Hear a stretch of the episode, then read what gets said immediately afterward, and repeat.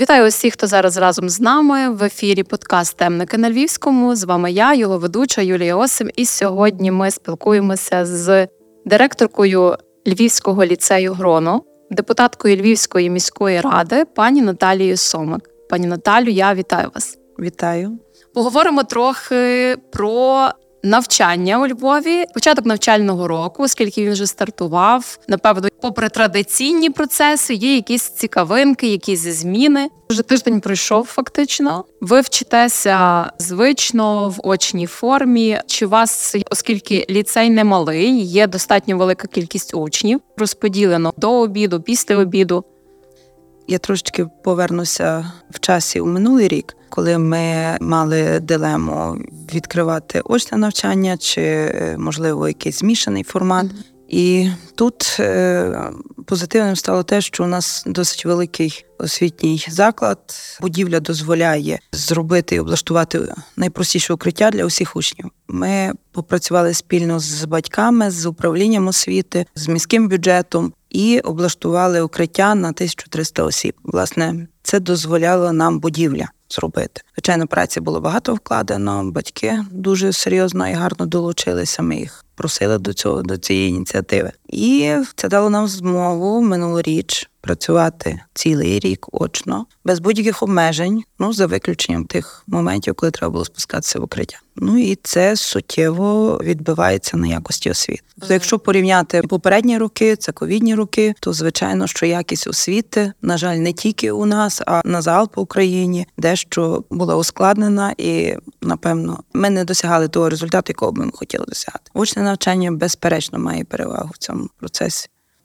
До речі, про кількість дітей хотіла вас запитати ще, чи у вас в ліцеї навчаються діти-переселенці з інших регіонів, чи можливо їх цього року навчального побільшало? І загалом, яка тенденція на сьогодні спостерігається? Тому що ще навесні ваша колега по мандату Вікторія Христенко говорила про те, що ті діти, які приїжджають сюди з інших регіонів, батьки їх не надто охоче віддають в школи, в садки вони якось або просто залишаються вдома, або десь дистанційно собі ще в своїх навчальних закладах е, в тих регіонах навчаються. І вона заохочувала власне, що в нас тут не є найгірша освіта, і краще все таки ходити, відвідувати навчальний заклад очно. Як на сьогодні виглядає ця ситуація? Якщо минулоріч е, люди внутрішньо переміщені особи вагалися і в основному трималися дистанційної форми навчання у своїх освітніх установах, то цьогоріч вони зрозуміли, що все таки очне навчання і соціалізація їхнім дітям також потрібна. Цьогоріч збільшилося власне учнів з числа внутрішньопереміщених, але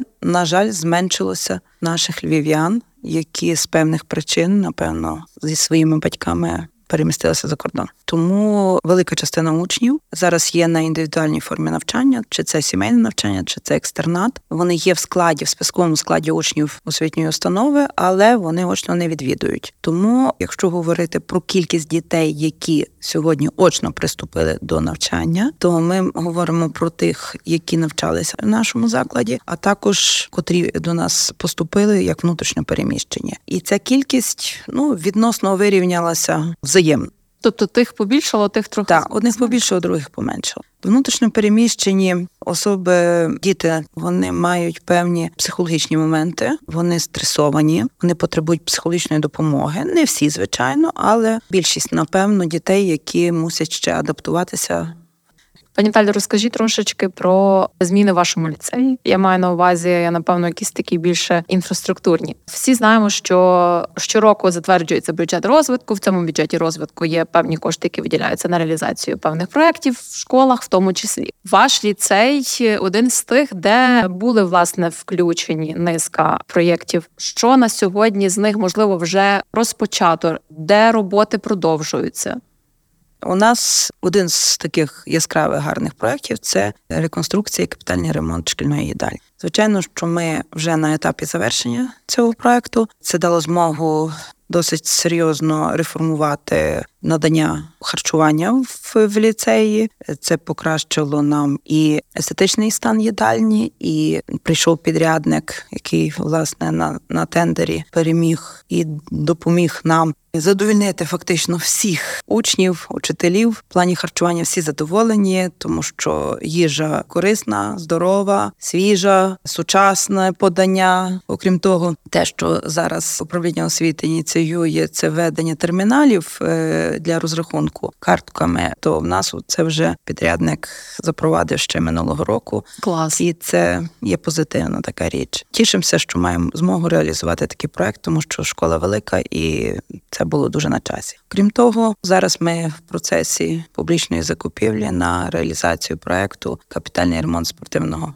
Майданчик, бо в нас його немає, вже роками немає цього майданчика. Є специфіка території, тому ну і як завжди, брак коштів місцевого бюджету цього року. Ми плануємо розпочати. Тобто є певна стрічка в бюджеті, яка дасть нам можливість розпочати цей проєкт. Що ми ще цьогоріч робимо? Ми ремонтуємо поточним ремонтом три комп'ютерних кабінети. У нас на зал є чотири комп'ютерні кабінети. Дуже серйозним поштовхом до такого рішення була спонсорська допомога з боку Міністерства діджиталізації Тайваню uh за сприяння народного депутата Миколи Княжицького, нашого випускника. Нам подарували нову комп'ютерну техніку до усіх комп'ютерних кабінетів. Це було взимку цього Це року. Взимку, так. Ми отримали ноутбуки, ми отримали планшети, ми отримали набір для робототехніки, мікропроцесори Arduino, які дають нам змогу знову ж таки реалізовувати такий м'який проект, як STEM напрямок в освіті. STEM – це інтегрований курс, який ми цьогоріч пілотуємо, запроваджуємо, запроваджуємо у п'ятих і шостих класах школи НУШ. Це інтегрований курс чотирьох предметів: математики, технології, інформатики і природознавства. Це у всіх школах, чи це тільки Ні. ваша? Кожна школа має автономію і має можливість вибрати певну освітню програму, відповідно її реалізовувати. Оскільки у нас є матеріально-технічне забезпечення, то ми таки рухаємося в цьому напрямку і, і позитивно, тому що курс робототехніка ми вводили ще попередньо, бо мали теж можливість з місцевого бюджету отримати фінансування на закупівлю роботів, як для початкової школи, так і для старшої школи. Ну цьому теж передували участь у міському конкурсі наука дій, де наші учні разом з вчителями інформатики посіли призове місце, і ми мали змогу реалізовувати цей проект через закупівлю роботів для освітньої установи. Е, зрозуміло, що бюджетних коштів не вистачає, як завжди, на все, що хотілося б зробити. Напевно, має вагоме місце спонсорська допомога. Як е, вас з цим аспектом? Чи шукаєте спонсорів? Е, наскільки це на сьогодні у вас активно відбувається? Можливо, є якісь грантові проєкти, які втілюєте?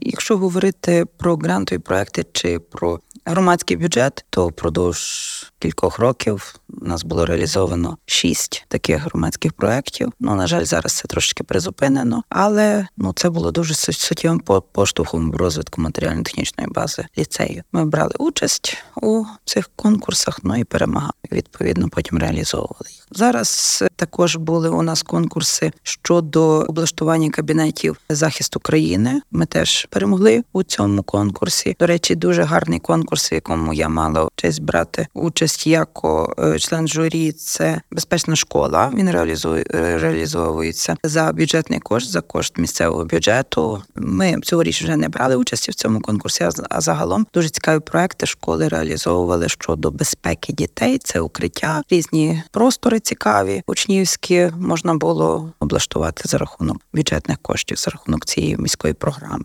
Щодо спонсорської допомоги батьків, звичайно, що батьки долучаються, долучаються багато. На загал, якщо батьки бачать, що в школі відбуваються зміни, що в школі робиться все для дітей, то вони активніше. То, то вони активніші і вони напевно не шкодують цієї допомоги. Звичайно, що батьки вкладаються в ремонтні роботи конкретного класу. Ну якісь речі цікаві, розвиткові також спонсорують. Я вже згадала про те, що минулоріч вони долучилися дуже серйозно, долучилися до реалізації можливості очного навчання, тобто укриття. Ми облаштували укриття спільно з батьками. Великий об'єм роботи було здійснено за рахунок їхньої спонсорської допомоги, тобто вони нам надали це вже у готовій матеріальній формі. Це була і система вентиляції, це було покриття підлоги, яке дало нам змогу власне з 1 вересня минулоріч запуститися очно. Цього року ми також пішли очно. Хотіла власне ще зупинитися на такому цікавому аспекті. 1 вересня за ініціативи управління освіти у нас була проведена акція щодо підтримки дітей, які постраждали від російської агресії на допомогу власне фінансову допомогу. Акція на підтримку Unbroken Kids. долучилися до неї батьки, діти. І 1 вересня була зібрана суттєва сума, і взагалі по місту теж велика сума була зібрана усіма освітніми установами на власне на потреби таких дітей, які постраждали. В нашій освітній установі теж є така дитина, яка під час бомбардування Харкова постраждала, будучи у клініці. На жаль, мама загинула. Хлопчикові прийшлося пережити ряд операцій за кордоном. Тепер він повернувся до нас до школи, освітній процес. Йому ще належить довга реабілітація. Ну і ми теж долучилися до підтримки. Це була ініціатива батьків, учителів, дітей. Що напевно треба також свою дитину підтримати в цьому процесі. Гарний хлопчик, розумний. Цьогоріч ну вже слава Богу, війшов в освітній процес. На жаль, це наша буденність. Те, з чим ми напевно будемо більш інтенсивно зіштовхуватися надалі. Пані Наталю, до речі, очільник управління освіти Андрій Закалюк десь в травні нам розповідав про те, що у новому навчальному році будуть впроваджувати так званий новий курс з військової медичної підготовки учнів для того, аби діти, школярі знали, як себе захистити. Чи в вашій школі власне теж буде це відбуватися? Бо я так розумію, була певна кількість навчальних закладів, на базі яких будуть наразі запускати ці курси.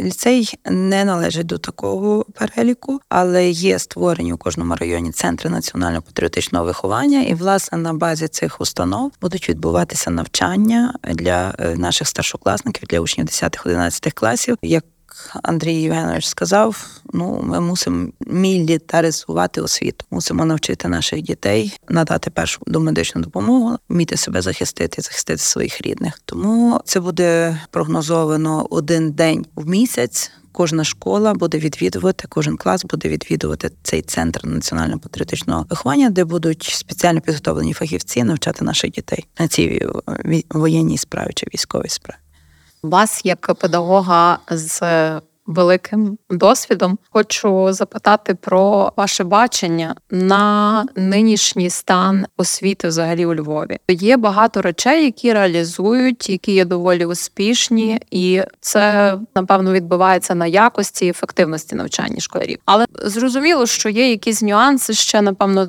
речі, які треба підтягнути на ваше розуміння, чого бракує, або е, що варто допрацьовувати загалом в середній освіті освіті, можливо, дошкільній освіті у місті?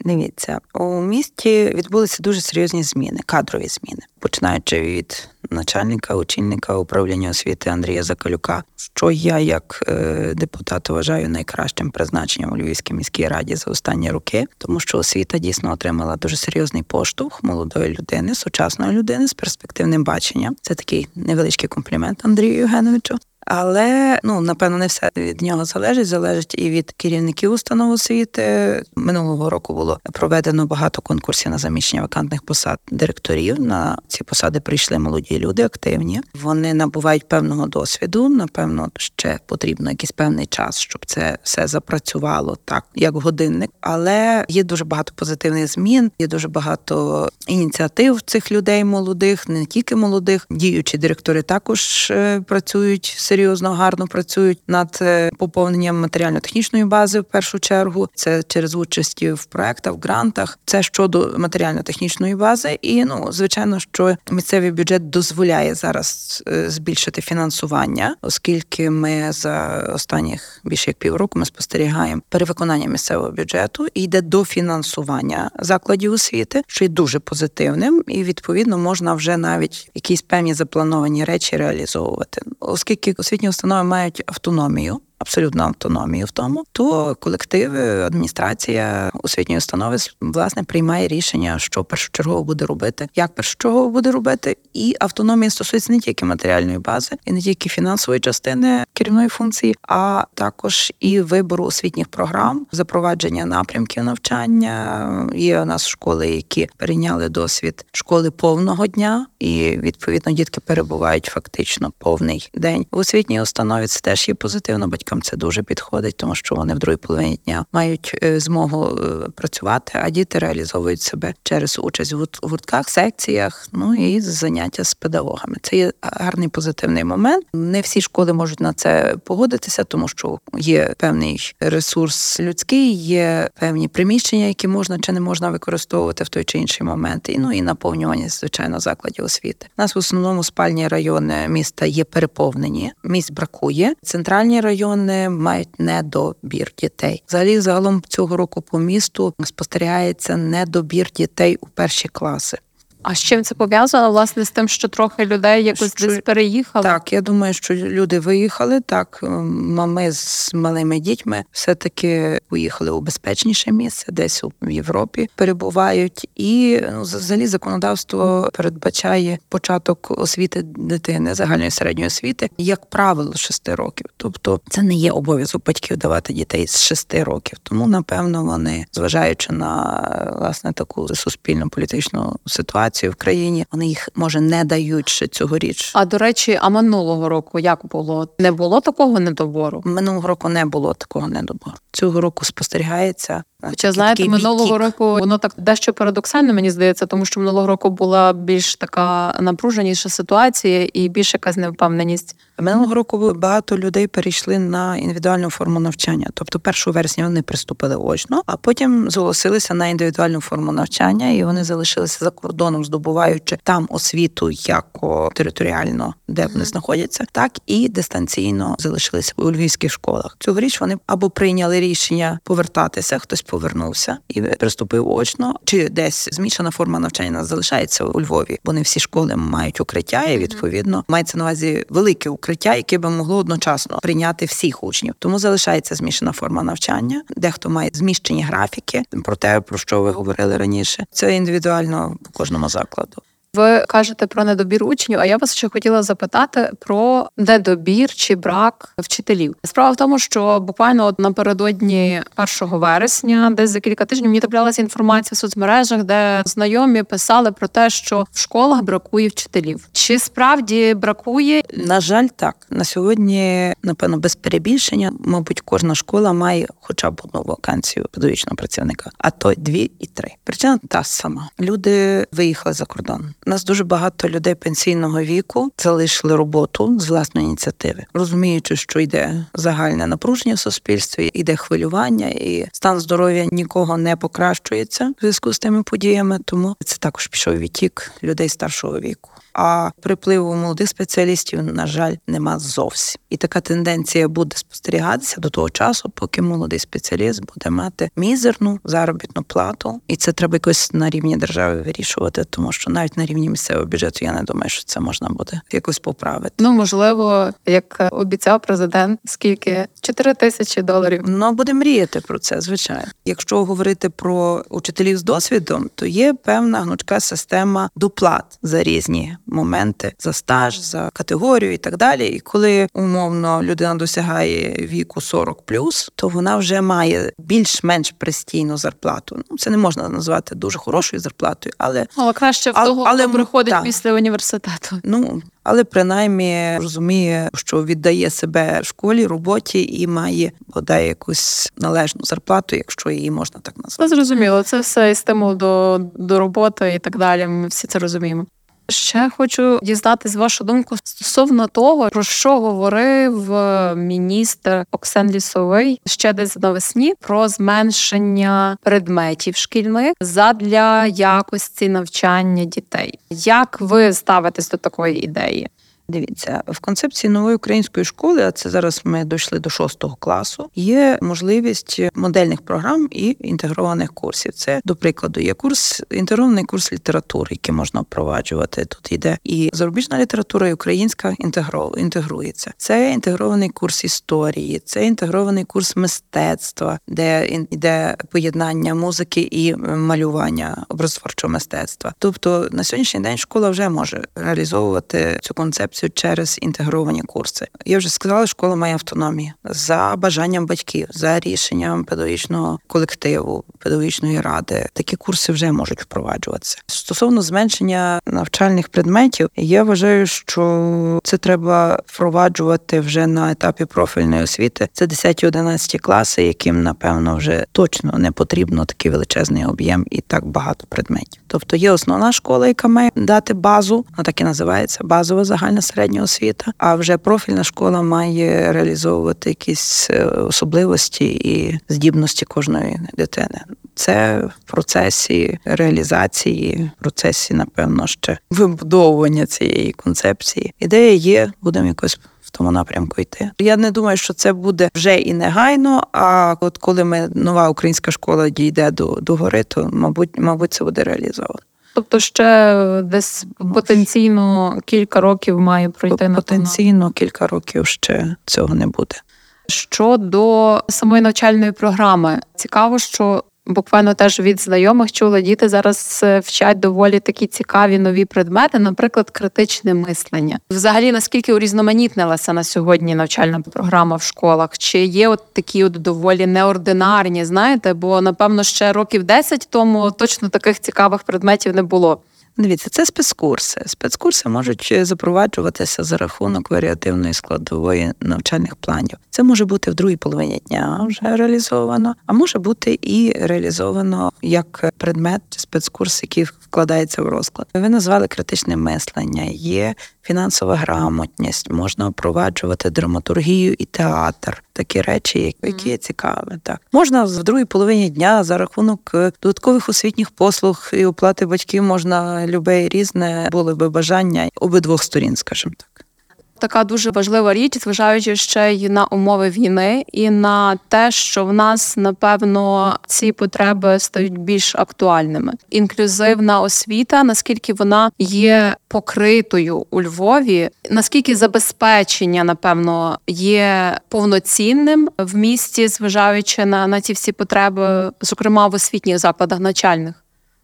Питання інклюзивної освіти є відносно новим, тому що донедавна ми в принципі не знали, що діти зачинені в межах однієї квартири і якихось спеціалізованих закладів. Я вважаю, що це дуже позитивно є щодо таких дітей з особливими освітніми потребами. Це дуже позитивно є щодо їхніх родин. Першу інклюзивну історію ми отримали 5 років тому. Так, це п'ятий рік вже буде. Це було дуже новий досвід для нас. Першою дитиною з особливими освітніми потребами був нас Андрійко. Мама привела його вже в віці восьми років до школи. Нам було лячно, бо це новий досвід. Але був створений психолого-педагогічний супровід з числа учителів, які викладають в класі, який ми відкрили власне під кожну таку дитину. За висновком інклюзивно-ресурсного центру відкривається інклюзивний клас в школі.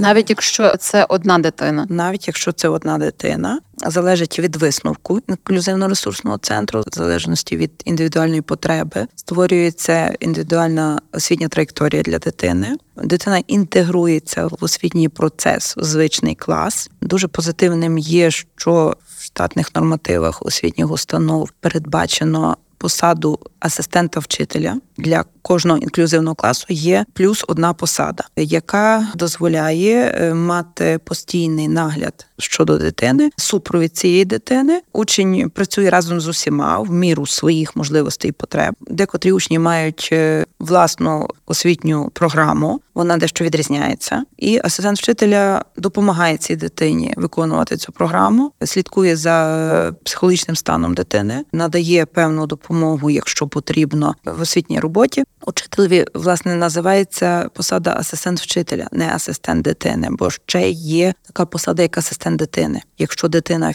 фізіологічно потребує, щоб Допомога. такого догляду, то ще одна посада така може бути введена власне в освітній установі. Крім того, ще є одна штатна одиниця, яка була введена рішенням виконкому Львівської міської ради. Це асистент вихователя групи продовжного дня, бо не все мама може забрати з обіда дитину додому. Вона залишається на групі продовжного дня, і відповідно там теж має бути педагог, який супроводжує. От це стосовно такого супроводу дитини. Дуже позитивним є те, що дитина інтегрується у звичний е, освітній процес, дитина набуває певних навичок, життєвих навичок, соціалізується. Ну і як на мене, значно прогресує.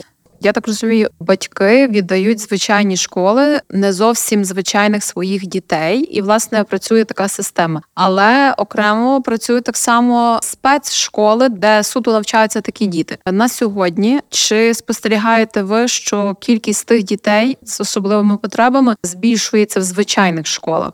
Звичайно, причому різко збільшується. На сьогоднішній день е, у мене вже є десятеро дітей з особливими освітніми потребами, і відкрито вісім інклюзивних класів. Цьогоріч в перший клас прийшло троє таких діток, які мають висновки інклюзивно-ресурсного центру. До речі, теж з ініціативи Львівської міської ради, влади міської і управління освіти у нас інклюзивно-ресурсні центри відкриті практично в кожному районі. І останній з таких це був відкритий на базі 60-ї школи у залізничному районі. Він запрацював. Це дає змогу комплексного обстеження, педагогічного обстеження дітей, які цього потребують з ініціативи батьків. Вони дають певні висновки, і е, на, на підставі цих висновків відкриваються отакі інклюзивні класи у школах. Навчання в звичайних школах таких діток воно позитивніше впливає, коли вони навчаються не в спецшколі, власне, а серед звичайних Однозначно, дітей. процес соціалізації значно кращий, і поштовх до розвитку такий є, бо підтягується до рівня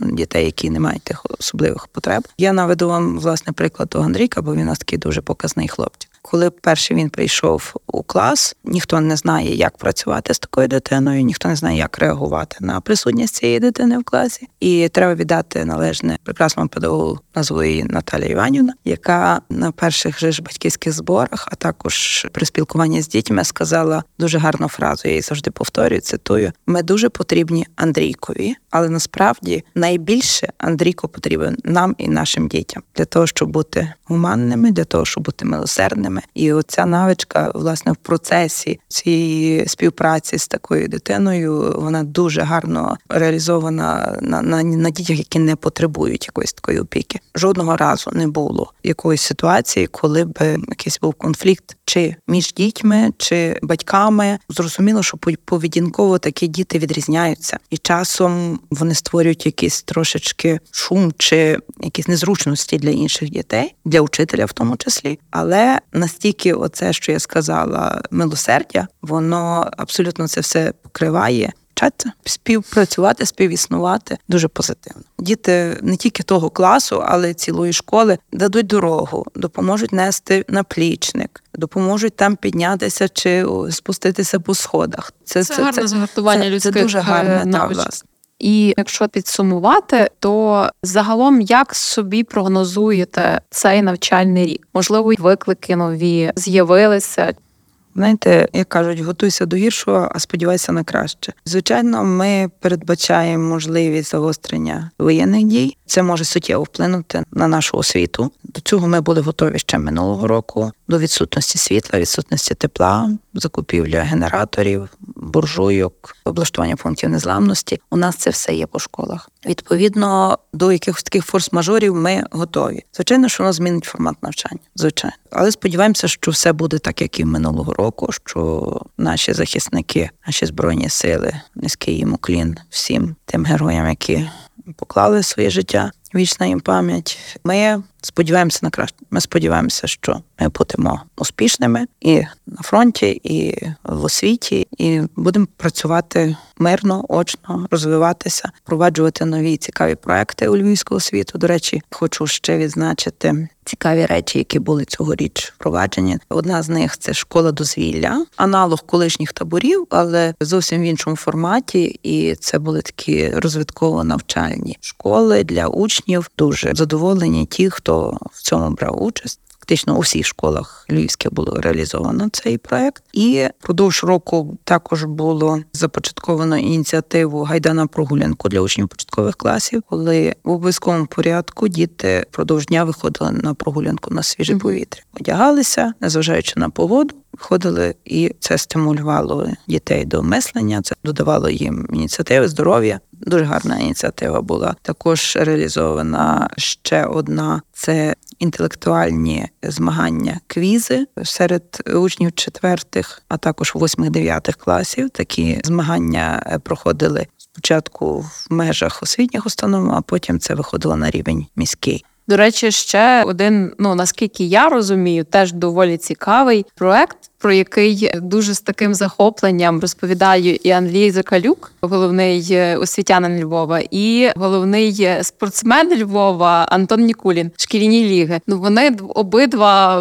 нам просто тут з запаленими очима говорили, яка це класна штука. Так, дуже гарно відновили цю практику міжшкільних змагань. Це були львівські шкільні спортивні ліги. Звичайно, що е, очі загорілися і у учнів в наших вихованців, а також це ініціатива, яка надала нашим учителям фізкультури просто таких крил, і вони тепер в позаурочний час готують команди. І цей азарт пішов, і це дуже позитивно.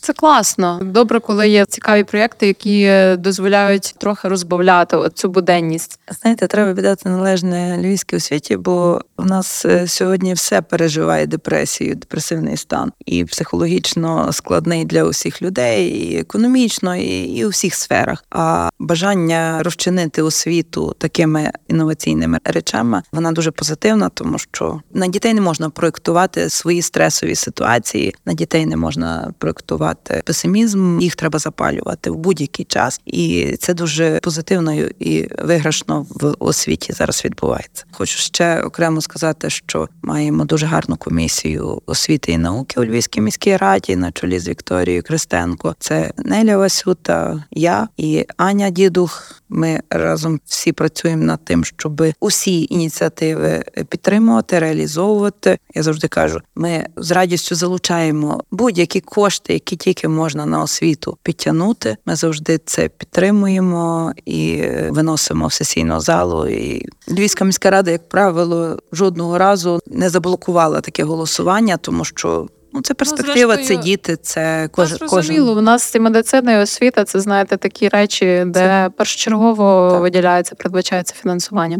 Я бажаю і вам, і загалом всім світянам Львова побільше таких е, цікавих запальних проєктів, від яких будуть заряджатися і вчителі, і учні, і зростати якість освіти.